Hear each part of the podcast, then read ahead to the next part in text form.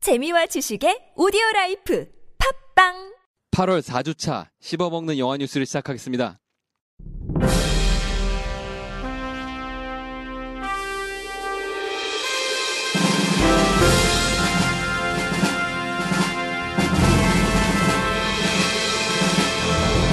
이소룡의 아들이 나왔던 영화 크로우즈가 리부트가 다시 시작되었습니다. 칼 세이건 전기 영화가 제작됩니다. 소설 덕혜 옹주의 캐스팅이 완료되었습니다. 안녕하십니까. 영화 씹어먹기 씹어먹는 영화 뉴스 8월 4주차가 시작되었습니다. 저는 세이주입니다. 안녕하세요. MC 안세입니다. 안녕하세요 안나입니다. 악당들에게 죽임을 당한 남자가 신비한 까마귀의 힘으로 불사의 몸을 얻어 복수한다는 내용의 이야기인 영화 크로우 리부트가 수차례 중단되다가 다시 시도된다는 얘기가 있습니다. 이소룡은 사망 유위를 찍던 중에 의문의 죽음을 당해 대역으로 유작을 완성했는데 그의 아들 브랜든 리도 크로우를 찍던 중에 공포탄이 들어야 있어야 할 총에 실탄이 들어있어서 대역으로 유작을 완성했습니다. 그런데 우연인지 의도인지 사망 유위 내용 중에도 이소룡을 죽이려고 악당이 공포탄이 들어있어야 할 총에 실탄을 넣어서 이소룡을 죽이려고 하는 장면이 있었습니다.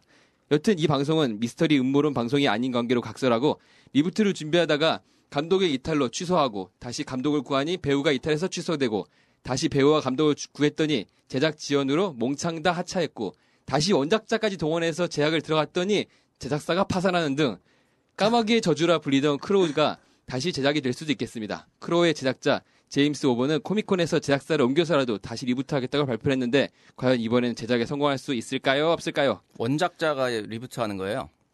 어, 원작자가 포함해서 나 포함해서 또 여러, 여러 아. 분이- 분이 네. 음. 계속 실패하니까 원작자라고 하면 뭐 감독님인가요? 아니죠. 그 만화를 그렸다. 아, 이거 원작이 만화예요. 아 진짜. 만화예요. 네. 아. 그 크로우가 얼굴에 까맣게 분장하고 상반신 탈의하고 타이즈 같은 거 입고 나오는 그 까맣게 가지고 하얗게. 하얗게 아 하얗게 네, 맞아요. 상반신 탈의하고 새하얗게 예, 예. 네. 근육질 몸매를 뽐내며. 저는 이 영화를 안 본 것 같아요. 음, 모르겠어요. 그럴 수도 있어요. 저 근데 워낙 이- 이렇게 음. 오래됐구나. 뭐 그런 얘기들이 많았던 이제 왜냐면 이제 유작이니까 네. 얘기가 많았던 영화라서 얘기만 많이 들었지 실제로는 뭐 이렇게 봤는데 그게 이게 히트- 히트를 했나요? 유작 유작이라서 히트한 것도 있었고요. 네. 그리고 스토리 구조는 솔직히 로보캅하고 되게 비슷해요. 아 그리고 캐릭터 자체는 배트맨과 조커를 섞은 듯한 음, 그런 음, 캐릭터였거든요. 그래서 뭐 관심도 많았었고 일단 크루 그, 그 유작이라서 또 관심도 네. 많았던 것 같기도 해요. 제가 네. 지금 전체적인 스토리는 다 기억이 나지는 않는데 네. 지금 크로우라는 영화를 봤던 기억은 있거든요. 그 정도였으면 당시에 좀 흥행이 됐었다는 얘기거든요. 네, 이게 한 네. 4편 정도 나왔었어요. 인기 끌어서. 아 그래요? 네. 근데 인기 있던 거는 잘 알려진 건그 근데 유작이면 그 투부터는 뭐 다른 다른, 배우가 배우가 한 네. 거잖아요. 아 이렇게 했구나. 그렇죠.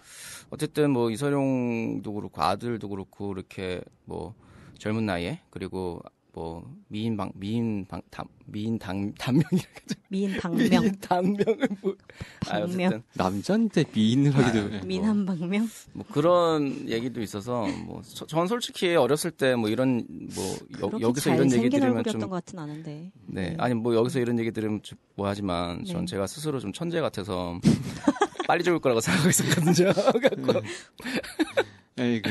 네, 저도 지금- 그랬으니까 할 말이 없네요. 지금까지 살아있는 거 보니까 하하하. 저는 그냥 평범한 사람이라고 생각이 좀 드네요. 난 27살에 죽을 줄 알았어. 네, 어쨌든 아뭐남 다른 분은 죽음 앞에서 또 이렇게 또 썰을 개그를 풀어서 죄송합니다. 그렇죠. 네. 죄송합니다. 우주에 관심이 많은 사람이라면 잊을 수 없는 사람인 칼 세이건 전기 영화가 워너브라더스에서 만들어집니다. 인터스텔라와 콘택트의 프로듀서였던 린다 옵스트와 칼 세이건의 세 번째 부인이자 콘택트의 코스모스 프로듀서인 앤 드류안이 제작을 맡습니다. 칼 세이건은 20살부터 나사의 기술 고문이었으며 그의 책 중 코스모스란 책은 다- 과학 다큐로 만들어져서 아. 80년대 방송도 되었고 90년대에 기술 발전에 따른 개정판으로 다시 방송을 했습니다. 여담으로 2014년에 칼세이건의 후계자라 불리는 닐 디그레스 타이슨이라는 사람이 코스모스를 다시 방송했었습니다.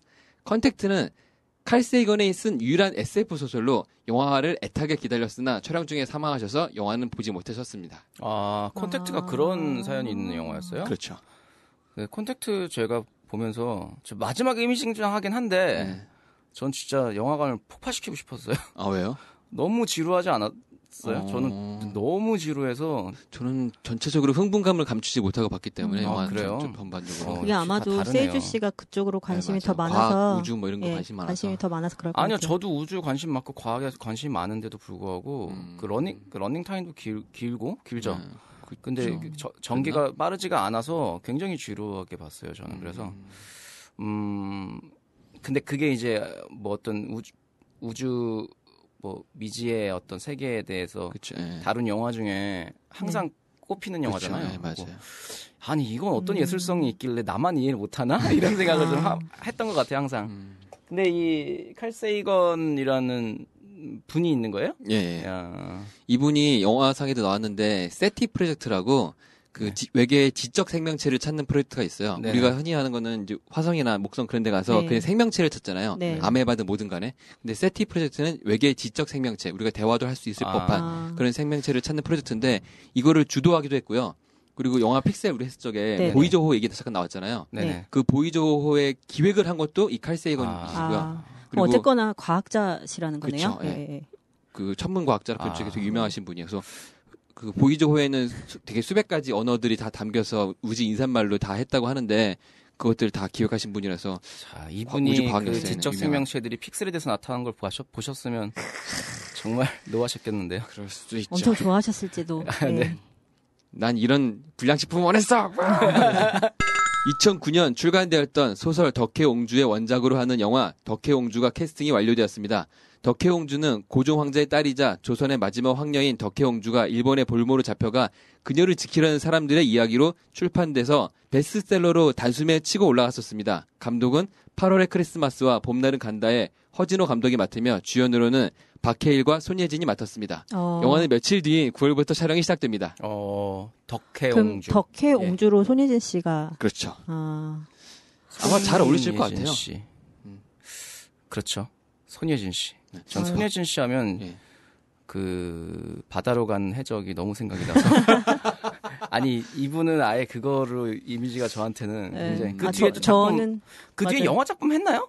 없는 그 것 다음에 같아요. 이후일 거예요 아마. 예. 예. 네. 그죠? 없는 예. 것 예. 같아요. 근데 저는 손예진 씨는 맨날 그 귀염귀염한 약간 그런 예. 이미지라서 덕혜옹주는 조금 더 이렇게 참한 그렇죠. 네, 그런 이미지가 필요할 것 같은데 예전에 첫사랑 사술 걸기 같은 경우도 되게 뭐 참한 역할로 나왔었잖아요. 아닌가? 네. 근데 그런 느낌이었는데. 여자가 보는 입장에서 그런지는 몰라도 예. 약간 내숭가로 보이지 정말 참해 보이진 아, 않거든요. 그래요? 아. 그죠 네. 내 손가락으로 예, 보여요. 예, 예, 예. 근데 진짜 손혜진 씨가 가장 제가 보기에 가장 최적의 영화는 그거였던 것 같아요. 작업의 정석. 맞아요. 이거는 음. 정말 이 사람한테 딱 맞는 옷인 뭐. 거죠. 네. 작업의 정석. 예. 근데 그거 이거 한 잔 마시면 나랑 사귀는 거다 이것도 손예진 씨 아니에요?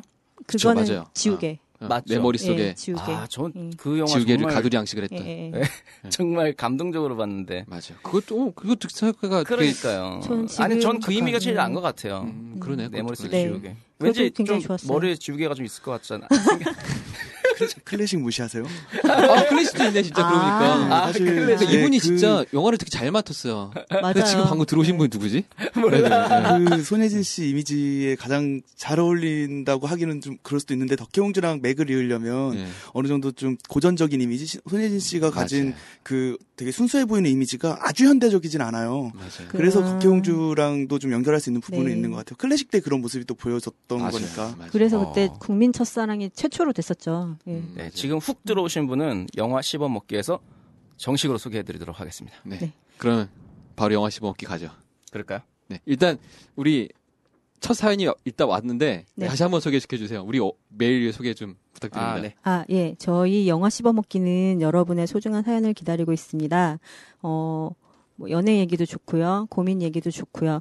여러 가지 얘기 보내주시면 저희가 친절히 고민하고, 열심히 고민하고, 친절하게 같이 상담해 드리도록 하겠습니다. 보내주실 주소는 digest cine mail.com E digestcine E 골뱅이 gmail.com입니다. 본 방송은 팟캐스트와 유튜브를 통해 듣고 보실 수 있습니다. 네, 참고로 저희 그 영화 그 모 사이트에서 영화 방송 순위 어 저희가 아. 6위까지 올라갔잖아요. 네. 그러니까 많은 분들이 이렇게 뭐 사연 보내주시면 어, 네네. 이렇게 유명한 방송이니까 많이 소개가 될 거라고 생각이 듭니다. 네, 자주 자주 그랬으면 좋겠어요. 메일 보내주시기 바랍니다. 손발이 오그라드는데 진짜. 네, 그러면은 본편 부탁드립니다. 잘 봐주세요. 네. 제발요.